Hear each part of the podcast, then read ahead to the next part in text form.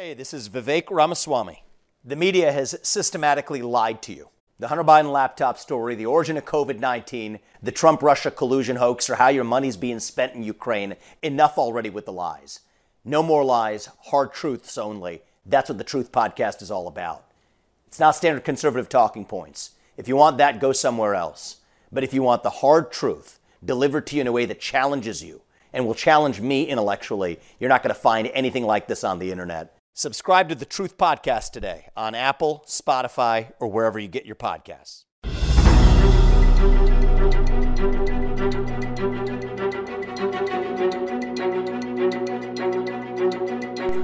Hey, Slater Crusaders, America's the greatest country in the world. Thanks for being here. Welcome to our special Renewing America's Faith in God. A couple of things. Damar Hamlin, the Bills, Buffalo Bills player, of course, collapsed on the field uh, recently. A fascinating thing happened afterward just like just from a 30,000 foot sociological view of, of America, a funny thing happened. Usually, when a bad thing happens, some sort of tragedy or something like this, you'll hear people say, thoughts and prayers. Thoughts and prayers. But for Damar, it was just pray. Pray for Damar. That was the rallying cry. It was like his number three, and it said pray underneath. And it was everywhere. It was on Twitter and there's like newspaper articles and TV commentators, players on the field praying. A TV pundit on TV prayed for like a minute. I've never seen that in my entire life. Like eyes closed, head bowed, prayed for Damar. It was him with two other anchors. We'll play a clip of it a little later. It's unbelievable. Hashtag just pray for Damar. And I thought, well, this is fascinating because we live in a, a pagan culture.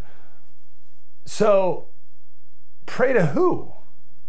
So like I'm a Christian, like I like I know who I'm praying to. But in our pagan culture, where did this pray for Damar come from out of nowhere? That was interesting. We'll talk to a former NFL player in a couple minutes to get some more insight into that. Then I went on to iTunes. Uh, you know, we have a podcast, Politics by Faith, and I went on to see if it was loading properly. And the number one podcast in America, the top show, number one, the Catechism, the Catechism in a Year by Father Michael Schmitz. Number one podcast, number one podcast in the country. The number four podcast, Bible in a Year with Father Michael Schmitz. Number five podcast, the Bible recap. I said, what is going on here? So I thought maybe I was in like the, just like the religious category. No, this was all categories intermixed with like crime podcasts and all the rest. Number one, number four, number five? Huh? Then I saw a poll that something like 52% of people, their New Year's resolution is addressing their relationship with God. Huh something's going on here.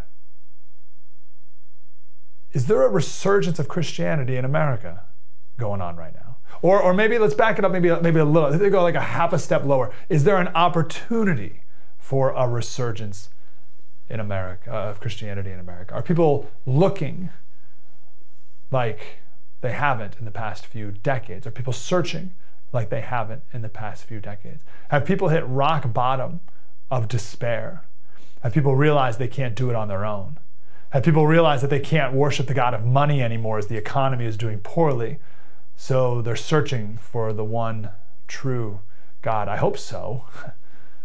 And that's why, that's what we're going to focus on in today's special renewing America's faith in God. I hope. Now, before we get to the talk of the renewal with our wonderful guests, I want to talk about what's going to happen when this great awakening happens in America. Because I believe there will be a great awakening, another one.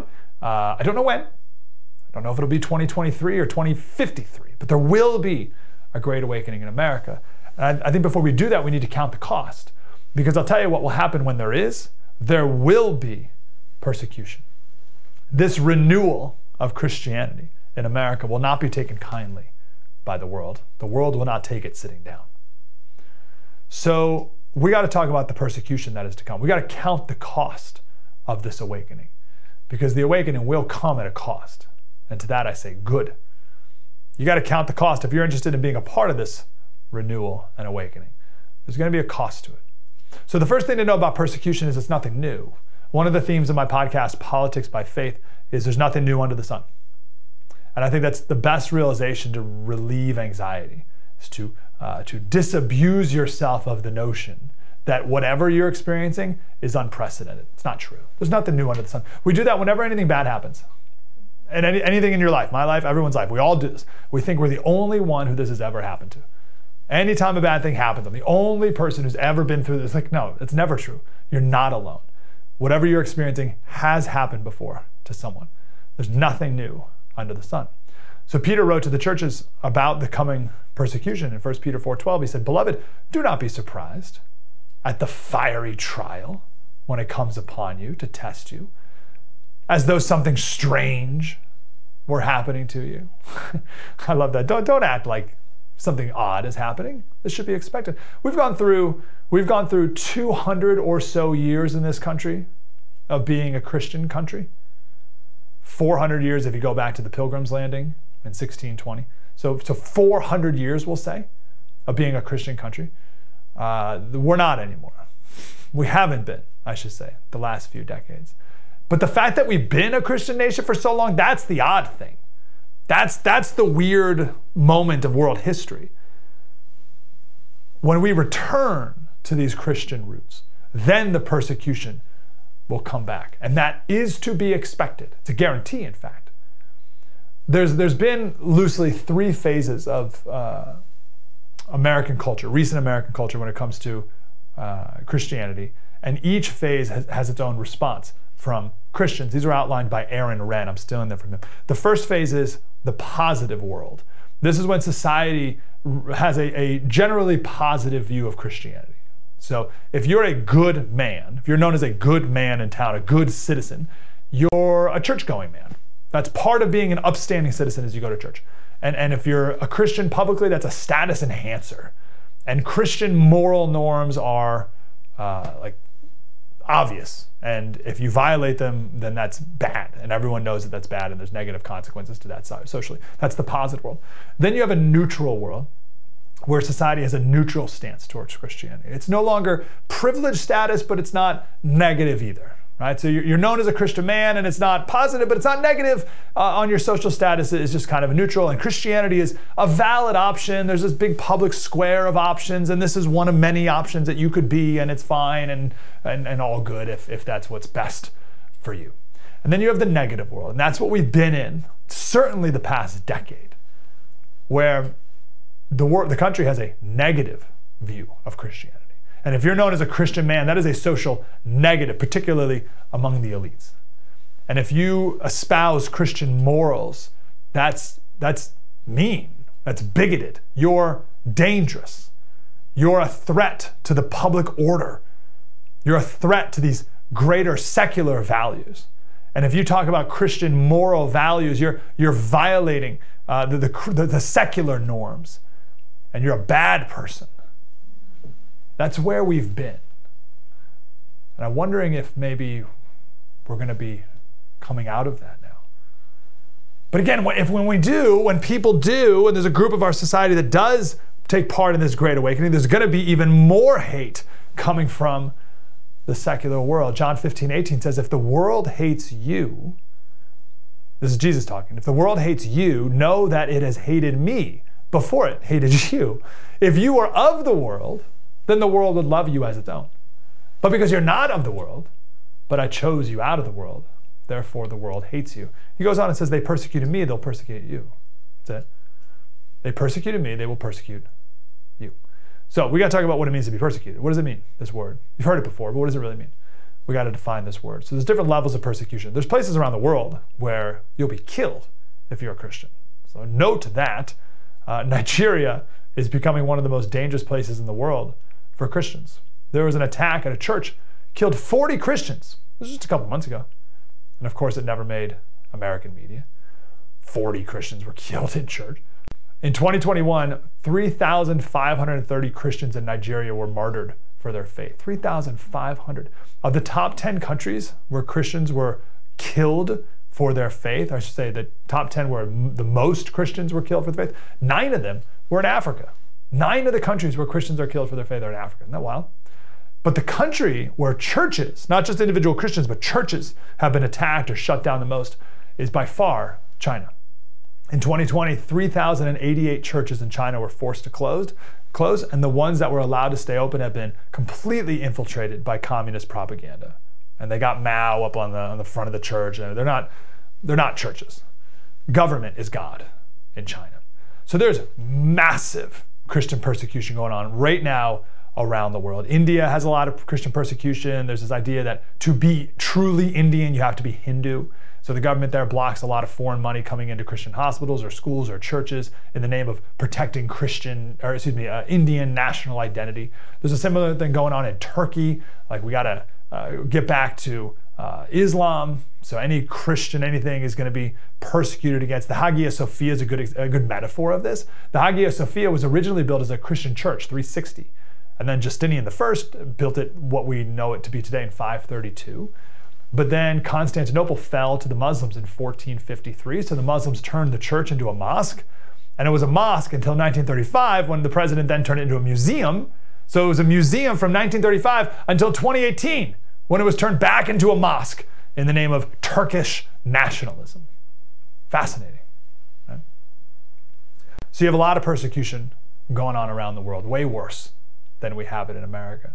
But here's why. Here's my theory as to why we don't have a, a, a ton of that uh, obvious, explicit, physical, violent persecution against Christians in America. Here's my theory they didn't need it the, the pagans, the secularists, the atheists, the, persecutors, they, didn't, they, they haven't needed to be violent. Do you know what I mean? With Christianity having been on the decline in America for so long, there's no need to kill Christians here. The, the, the, the culture is happy enough just keeping people from actually living their biblical principles. The, the secular culture is happy enough just letting people not take their faith seriously. In other countries, they have to kill the practicing Christians because the Christians there are an actual threat to their way of life. But in America, for these past few decades, even most Christians aren't very different from the world. So if the culture of the day can just get into people's minds and tell them there's no such thing as truth, and tell people that they're born good and don't need a savior, therefore don't need saving, if they can just convince people that uh, we all worship the same God, and nice people go to heaven, that's all it is. You just got to be nice, or at least nicer than that guy. And if, if, if, our secular culture has been able to convince people that God isn't real, but if he is, you can pray to him every once in a while if you need something, and maybe he'll give it to you like some sort of cosmic butler. But he doesn't require anything out of you. An organized religion is mean and oppressive and keeps you from uh, doing the things you want to do, like having sex with as many people as you want and all the fun things that you want to do in life. So if the culture can keep convincing people in America that, that these things are true, then there's no need to burn Christians at the stake. The culture is effective enough at keeping people from becoming Christian or living life as a Christian. But if there is, when there is, a Christian resurgence in America, then you can expect to see the physical crackdown. We saw glimpses of that during COVID lockdowns. That's just a little taste of what even our American government is capable of in the realm of persecution. So there's three kinds of persecution to be aware of. Jesus says on the Sermon on the Mount, Blessed are those who have been persecuted for the sake of righteousness, for theirs is the kingdom of heaven. And here it is Blessed are you when men cast insults at you and persecute you and say all kinds of evil against you falsely on account of me. So the word persecuted, uh, the, the Greek word means to follow. It means to press hard after, to harass, to chase down, to chase down with the intent to harm. So there's this visual that, that this word implies of like a like like dogs, like hounds chasing after a fox, continuing after with the goal of overtaking and destroying. That's the, the Greek concept of persecution, this word diokos. Right? So Jesus is saying, happy are the harassed. Happy are the people who are continually harassed by the world. Wow, what an attitude. What an attitude. What a response of being persecuted. Lack of fear, lack of shame. I'm going to be a Christian, and if perse- when persecution comes my way, just let it be. So that's the first form of persecution is you're chased. You're chased away from things. You're chased away from jobs. You're chased away from the public square. You're chased away from TV. You're chased away from polite company, from elite company, from positions and places of influence. You're chased away. Some places, some places around the world, you're chased away from your home. You're constantly chased and harassed. That's the first form of persecution. The second form is you're insulted. Blessed are you when men cast insults at you. The Greek word means to heap insults upon, to revile. So these are the people who mock you. Ah, you fool! You believe in a flying spaghetti monster? That's uh, you're so stupid. The people who heap insults upon you. So persecution is uh, to chase after. It can mean to insult, and Jesus also talked about those who slander, people who tell lies about you, attacking your integrity. That'll happen. You spend a lifetime to build your reputation; it can be crushed in an instant. You know, tolerance used to be the name of the game in our culture. that ship has sailed. We live in a culture today where children's hospitals surgically mutilate children. They remove the body parts of transgender children. You think the people who do that are going to be tolerant of you? The more you speak the truth against what they're doing, the more you will be attacked. John MacArthur put it like this He says, in a culture like we, we've had today, where Vanderbilt Children's Hospital and most other children's hospitals do these types of things to little kids, how can Christians be anything but the arch enemy of everything? And the more Christians speak out, the more intolerant they're going to be of you and the more persecution that will come. So, again, the theme of today's show, and we're going to get to maybe the, the happiness and the joy of, of uh, this potential revival happening in America, but you got to count the cost. You got to know what's going to happen. Because if there's a revival in America of Christian values, that means we're going to speak out more and more against the culture of the day, which means that the world is going to hate you even more than it does now. John 7 7, Jesus says, It hates me because I testify about it that its works are evil. So the more Christians rise up and say, That's evil, the more the world is going to hate you. But don't stress about the persecution. It's good. The persecution is good. God's greatest work is done in the midst of your suffering, always. The modern church has done a poor job in these last few decades of teaching about suffering. The prosperity churches teach you that if you have enough faith, only good things will happen to you. Therefore, if, when bad things happen, which of course they will, that's because you don't have enough faith. You need more faith. It's your fault. And that's wrong. Suffering is an expected part of the Christian life, it's a necessary part. Jesus said, In this world you will have trouble, but take heart. I have overcome the world. Take heart. The Greek word means to be of good courage, to be of good cheer. I love that. Take heart. To be of good cheer. I have overcome the world. In this world, you will have trouble, but be of good cheer. The end is already written.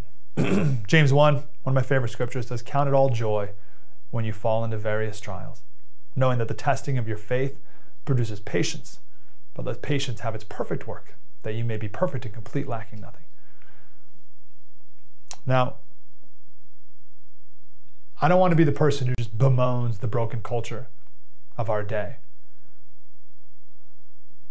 I'd rather it not be like this in ways. Like, like, no, let me back it up. I'm grateful that things are as bad as they are in our culture. When I grew up, culture was rotten, but it was good enough, and the rot was harder to see. So we let our guard down. But now it's so bad, it's obvious, more obvious than ever, that we need to do the opposite of the, what the world has been telling us to do. And I'm grateful for that. I'm grateful for that clarity. Some people say they don't want to bring kids into a broken world like this. I disagree. I want to bring as many kids as possible and raise them to be warriors against this broken culture and to be strong enough to face the persecution that will come from it. And that no matter what happens, take heart and be of good cheer and raise kids to be a light in a dark world. And I'm grateful that you are here to be that light as well. So, is there a renewal of faith in America? I hope so. Let's be ready for it. Let's be ready for it when people ask. 1 Peter 3:15, always be prepared to make a defense for anyone who asks you for a reason for the hope that is in you. Be ready. Coming up next, we're going to talk to the newest host here on the first, Liz Wheeler, and also former NFL player Jack Brewer has a new calling now, not just on the football field. We'll talk about Damar Hamlin and some other amazing things that Jack Brewer is up to in our country and around the world. And then my thoughts on what to do in light of the persecution that has come. How do we respond to that? We have a revival, there will be persecution. Are you going to keep going? Or are you going to let them win? All that coming up next. Mike Slater. Spread the word.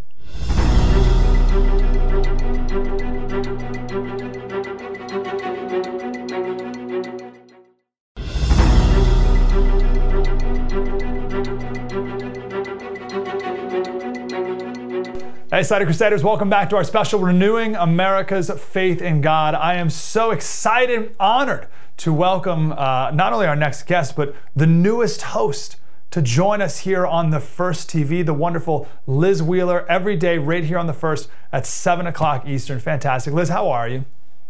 I'm so good. Thank you so much for having me. Thank you for the introduction. I'm so excited to be part of the First team what you guys i thought what you guys have been doing for a long time is great and it's an honor to stand side by side with y'all seven o'clock eastern a, monday through friday uh, that's yeah, it's now.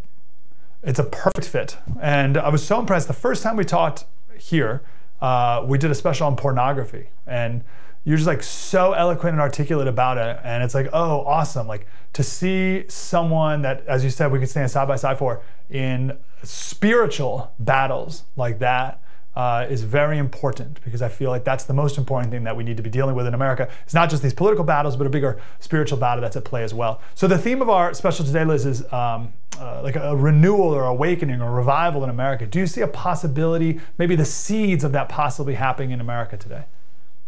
Yeah, this is first of all such a great special. I'm always so encouraged when people like you are willing to talk about the battle of good versus evil and not just mm. the battle of Republican versus Democrat. But a, I have a couple thoughts on this. I, I, I went to NatCon in Miami, Florida back in September. It was the second time that I've been there. And I was talking to the organizer of the event. He's the chair of the Edmund Burke Foundation, Yoram Hazony. And I was talking to him about the differences between NatCon 2 versus NatCon 1. He's an Orthodox Jew. He lives in Israel. And he says to me, he says, Liz, I see this spiritual awakening that's happening in the United States right now. And I said to him, are you sure about that? because I live here and I see this toxic culture um, permeating every aspect of our lives. And he said, no. One of the biggest differences between NatCon 1 and NatCon 2 is we have three different panels in NatCon 2 which are about Catholic doctrine or debate between Protestant um, theology versus Catholic theology. We have these young people who realize that the political battles that are happening between Republicans and Democrats aren't just your typical political battles like, oh, how high should we build the fence or how much money should we tax people? These questions that don't necessarily have an inherent rightness or wrongness to them. He said people mm. in our country are realizing that these battles are part of a greater spiritual battle, and that in order for us to fight and win, we have to be properly centered in our own faith and proper understanding of what right is and what wrong is. And he says that's what I see from you know across the world. Amen. Perfectly said. I was uh, I first started this whole radio TV thing 16 years ago, and I cut my teeth on like Milton Friedman and like all the econ- like Henry Hazlitt, like all the economic issues. That was my first like opening, and uh, that's all important, of course. But uh, I feel like I've graduated onto the, the real important things that are actually happening, and the tax policy will follow. Uh, but but we have other as a good and evil battles to happen. Do you? I don't know what rock bottom looks like. I feel like it can get a lot worse. I mean, when you read the Bible, there's I'm reading Deuteronomy right now, and there's all this stuff there about hey, don't do child sacrifice. So there's a lot further we can fall still. But do you see perhaps some elements of a rock bottom having been hit uh, at least for for some people.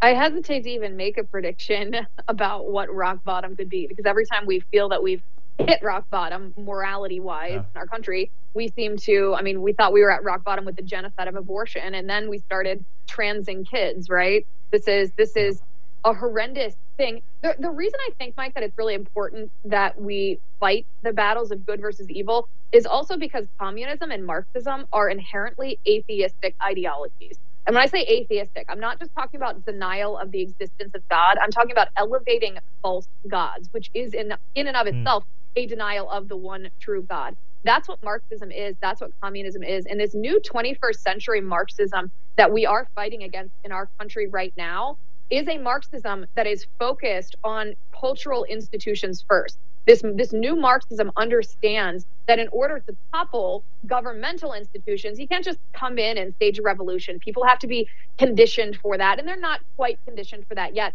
And so, what these new Marxists do is they target the family, they target marriage, they target gender, they target sex, they target children, they target education, they target churches, they target all of these things. I mean, they call them civil institutions. We call them our cultural bulwarks, but they target the heart of our nation. And so we we do move from debating just plain tax policy or how high of a border wall we want to talking about to defending the aspects of our nation that are that are being targeted in the the most insidious way and right now those are the the institutions of morality uh, the co-founder of Black Lives Matter. I'm so, and I want to talk more about this Marxist communist thing. This is super important because this communism killed tens of millions of people in just the last century. So we need to make note of this in the name of these militantly atheist values, like these specifically anti-God uh, attacks.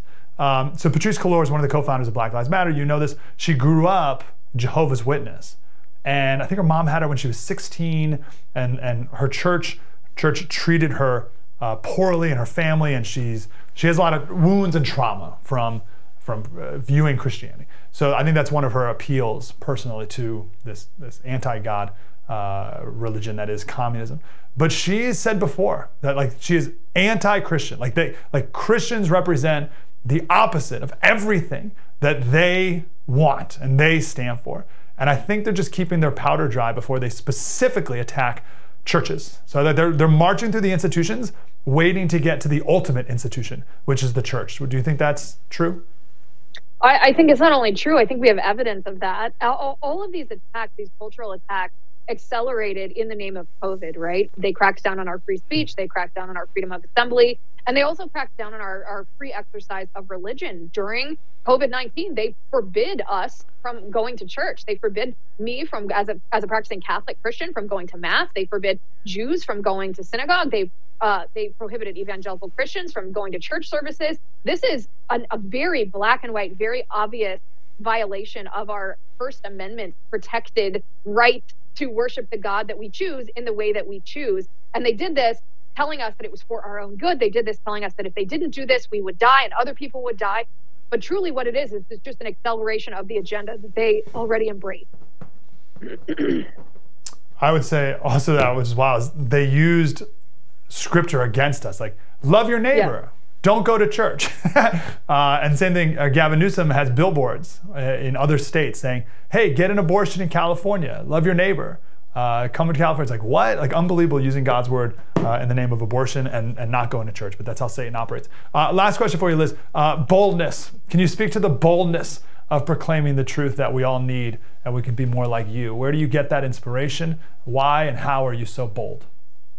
Yeah, of course. And, and one last comment on the Gavin Newsom billboard thing. This is what we're warned about in the Bible. We're warned about false prophets who pretend to be speaking in the name of God, but actually are speaking mm-hmm. anti-biblical anti anti Jesus sentiments. That's that's we're, we've always seen that in the history of Christianity. That's what we're seeing now, and we're going to see that. I find my inspiration in in Jesus Christ, in in the Son of God, the only begotten Son of God, who came to the United States, humbled himself, and was born of born of the Blessed Mother, and died on a cross for my sins. I deserve to go to hell. You deserve to go to hell. We all do. We we've all sinned and fallen short of the glory of God.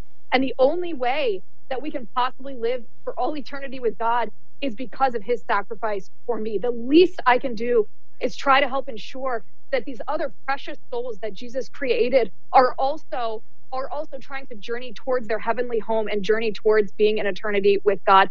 That it supersedes any political ambition, any political ideology that I have. What I do fighting for politics is to enable people to be able to choose Christ, to be able to pursue eternity with him. And politics oftentimes stands in the way of people being able to do that. And that's what i that's why i fight.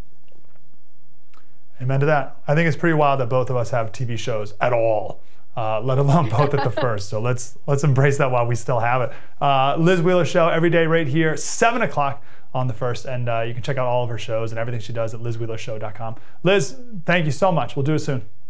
Thanks mike. Coming up next, we're going to talk to Jack Brewer, former NFL football player who has a new ministry in life. We're going to start off talking about Damar Hamlin and just this fascinating cultural thing that happened where when he collapsed on the field, everyone said, pray for Damar. Not thoughts and prayers, pray. We had a TV sports pundit on TV prayed for like a minute on TV. I've never seen that before in my life. What happened there? What's going on? We'll get Jack Brewer's take on that next.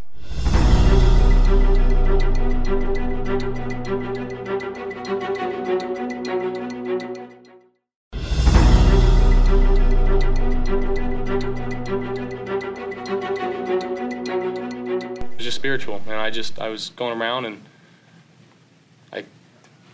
just mean I was going around my team and saying God's real. Like you can't you can't draw that one up, write that one up any better. Um, and I, I was just told by Kevin Curran it's been three years and three months.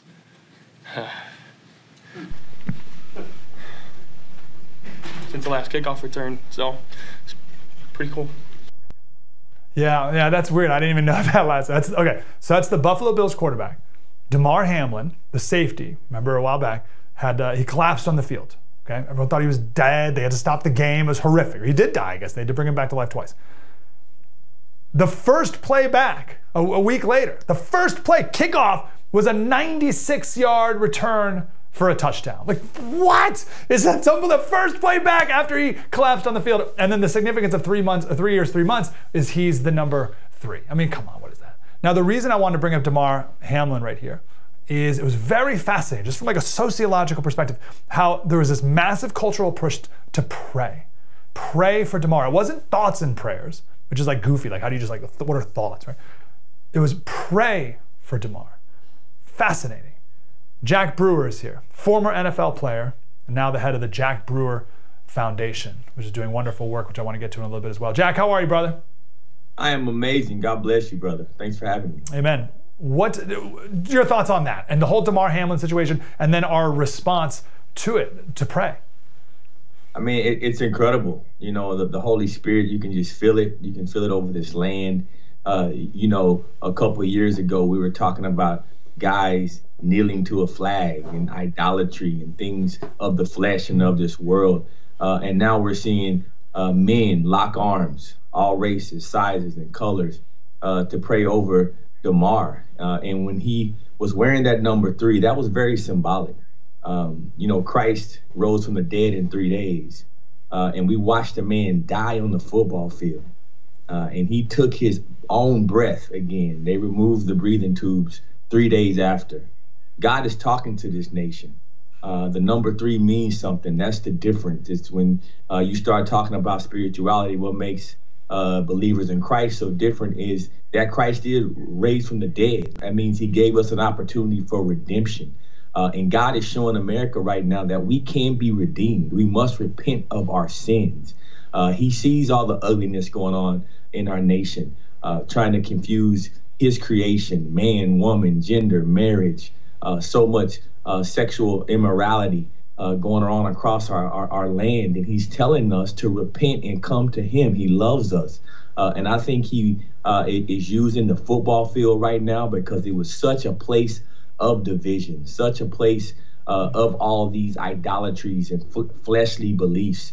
and, and now all of a sudden, uh, every knee shall bow and every tongue shall confess. You're seeing every NFL team uh, kneel before and after games. Uh, I, you know, they fired a coach, uh, Coach Kennedy fired a coach for praying. Uh, now all of a sudden, uh, a year later, everybody is on their knees, and I think it's a glorious time. Mm, wow, perfectly said. Were you a Christian when you were playing in the NFL? Yes, I was. I was a Christian. I prayed before each and every game, after each and every game. Been a Christian all my life. I haven't always mm. uh, lived for God in the way that uh, I should and that I knew I should, but I was born and raised in the church house, uh, singing songs and hymns. Uh, and so to see these times, you know, it really, really means a lot uh, to me, our ministry, uh, in our entire society. I ask that because correct me if I'm wrong, but I, I, think there's always been people praying on the field, but the TV cameras never cover it. They never show it. And That's they right. sure did when this happened. That's right. You know, no one knew what to do. You everyone, even in the stands, were praying. I mean, think about it. You got 70, 80,000 people praying. You got millions on TV praying at the same time over this man that's dead on the field. They had to resuscitate him for nine minutes. Uh, and so mm. just the fact that he's back functioning, talking, uh, able to, uh, you know, interact with his family is a miracle. And so, you know, the Bible teaches us that we will see wonders, signs, and miracles. Uh, and right now, the National Football League uh, has a chance to to display this miracle. So God uh, is taking ugly and He's turning it into good right before mm. our eyes. And so, you know, I think Jared Allen, I, I, applaud him. I mean, I've been in so many locker rooms with, with various leaders, and uh, you know, he's special, man. To to have a guy going around literally preaching the gospel uh, in the locker room during such a time. Think about how unifying that is. Uh, for him to be using the Holy Spirit uh, to move him like that uh, in, in, football during these times. I mean, I, I applaud him uh, and, and, and, I pray for him, and I hope his leadership really just spreads throughout the National Football League. Mm. And I love how Damar said, God is using me in a different way. And we see that being used clearly, no question. Let me pivot a little bit away from football, but, but not really. Um, Jack Brewer Foundation, you're doing amazing work. You're not just feeding people, you're feeding people the bread of life. That's the most important thing people need. One of my frustrations in our culture today is we don't talk about the soul. It's just never talked about. We'll talk about the body, we'll talk about the mind. No one ever talks about the soul. You deal, you help people who live in poverty, material poverty. But again, the soul is something that we are ignoring. Can you speak to that for a little bit and the importance of, of, uh, of the soul and what the Jack Brewer Foundation is doing to address that, what I think is the most important thing? Amen. I mean, we, we go around, we do street ministry to, to homeless and, and we feed them. But when we feed them, it's not just, you know, the, the, the chicken or the bread or whatever we're giving them. Uh, it's also the word of God. We actually give out Bibles.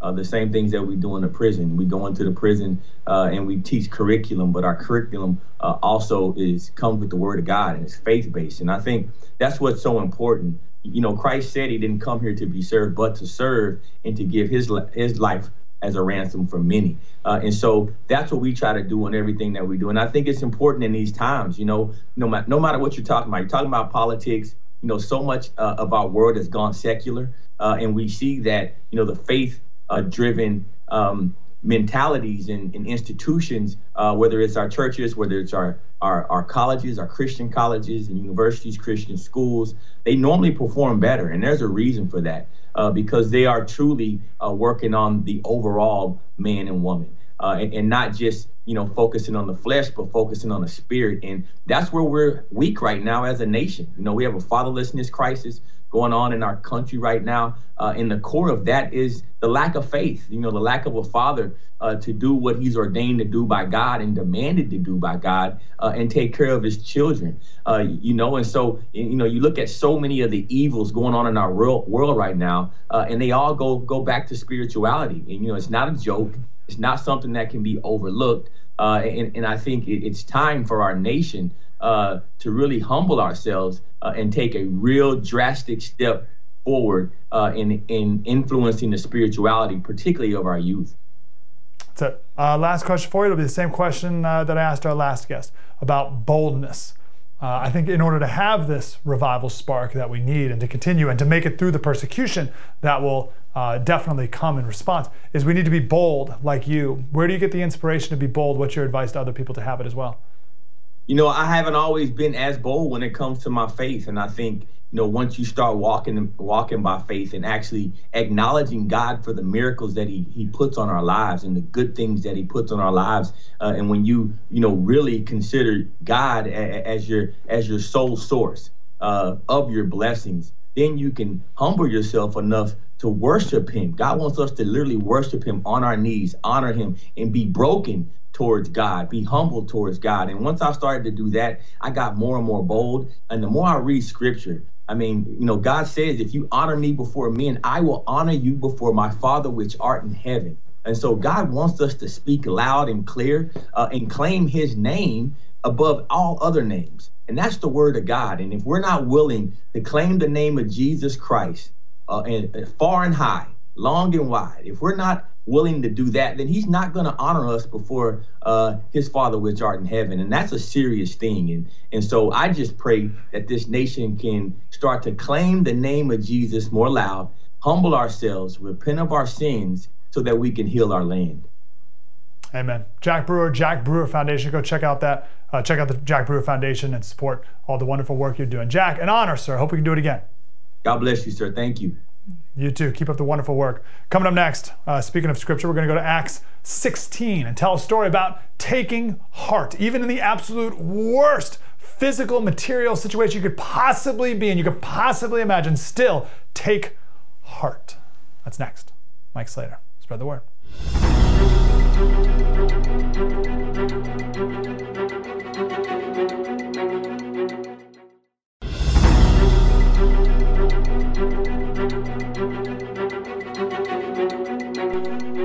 Hey, Sunday Crusaders, welcome back to our special about this potential revival, resurgence of Christianity in America today. I'm encouraged by our last two guests, they were wonderful.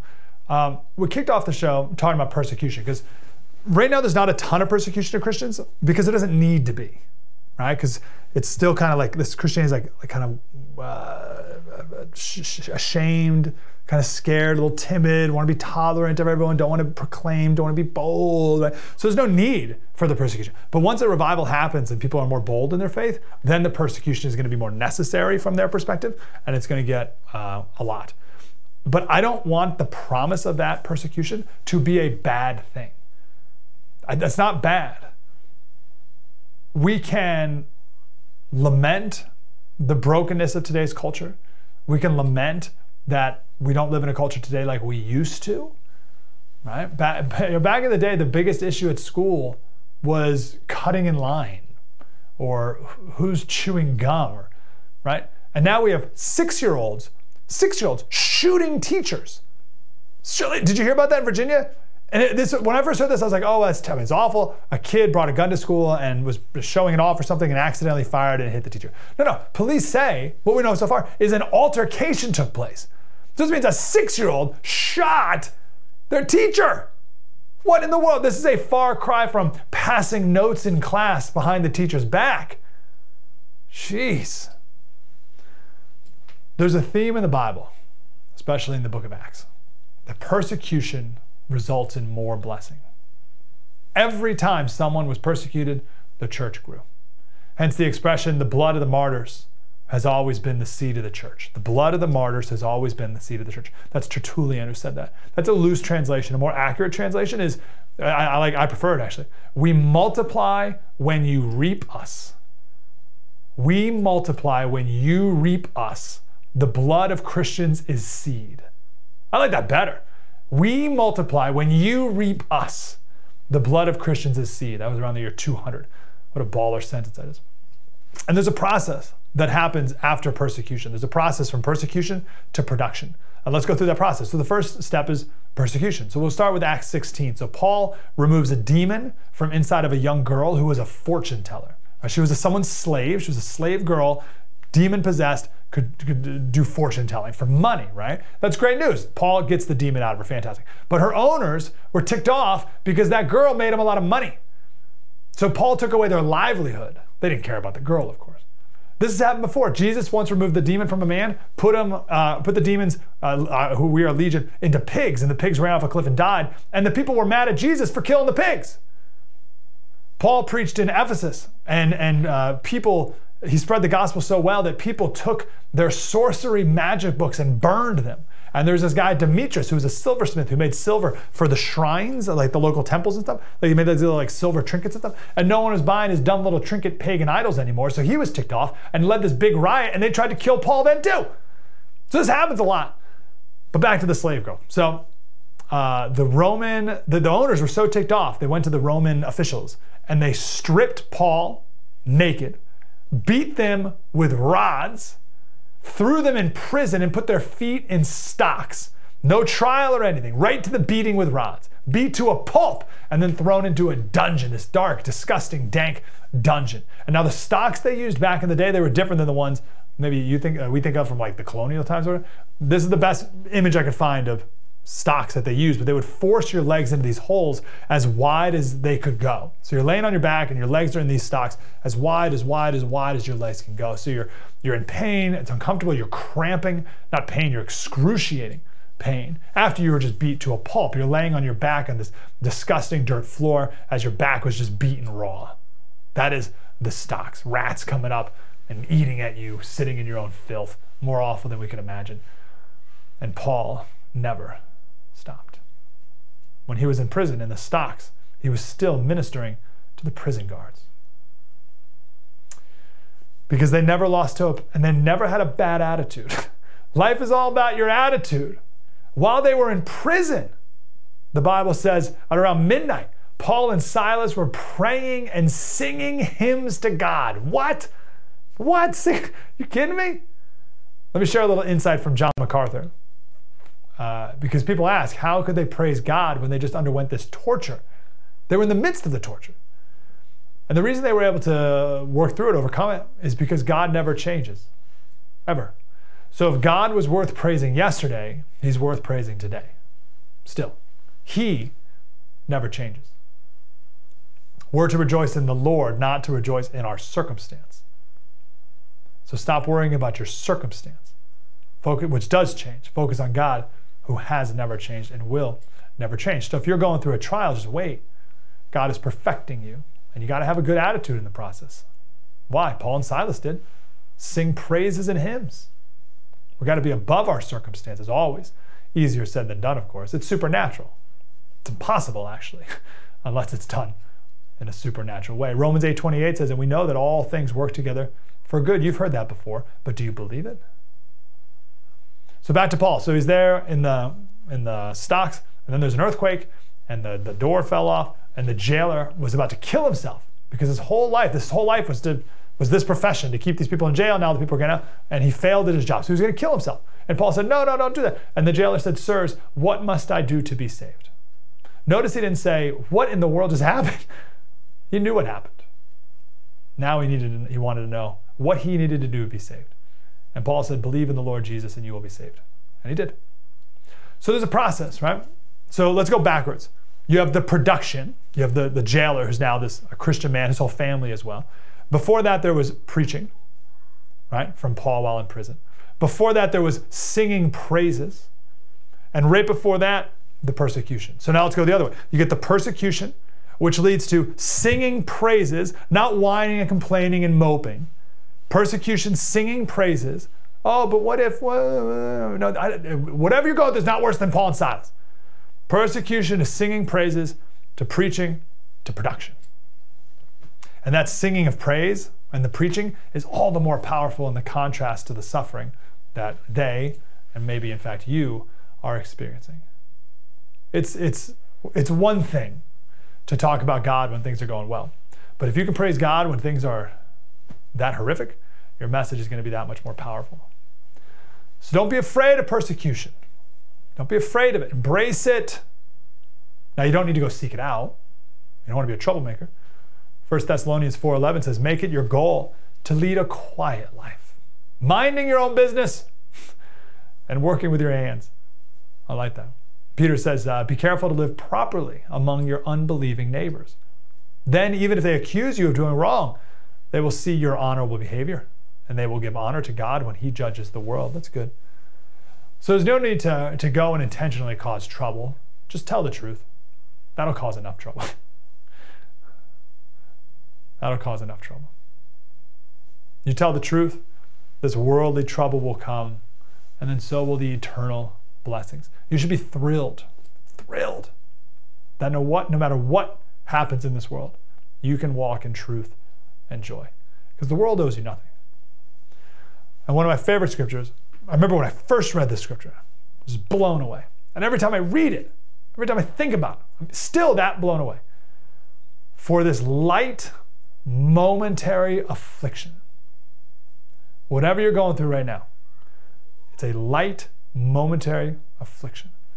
Oh, Slater, you don't know what I'm going through. I do not. But is it worse than what Paul went through? Because he considered it a light, momentary affliction, what he went through. For this light, momentary affliction is preparing for us an eternal weight of glory beyond all comparison as we look not to the things that are seen, but to the things that are unseen. For the things that are seen are transient, temporary, but the things that are unseen are eternal. The world focuses on the seen. This is why, as I talked with Jack a second ago, one of my great frustrations is people only talk about the mind, right? Oh, we got that's why I like depression. Oh, you got to take, you got to focus on the mind, the brain chemistry. It's a very evolutionary concept where the mind, everything comes out of the mind. But that's not true it comes from the soul. Where is the soul? I want to see it. Can't. The world focuses on the seen, the things that are temporary. We focus on the eternal. I hope today's show was encouraging, inspiring, helpful. And I loved the answers that our two guests gave about being bold. Let us be bold together. Mike Slater. Spread the word.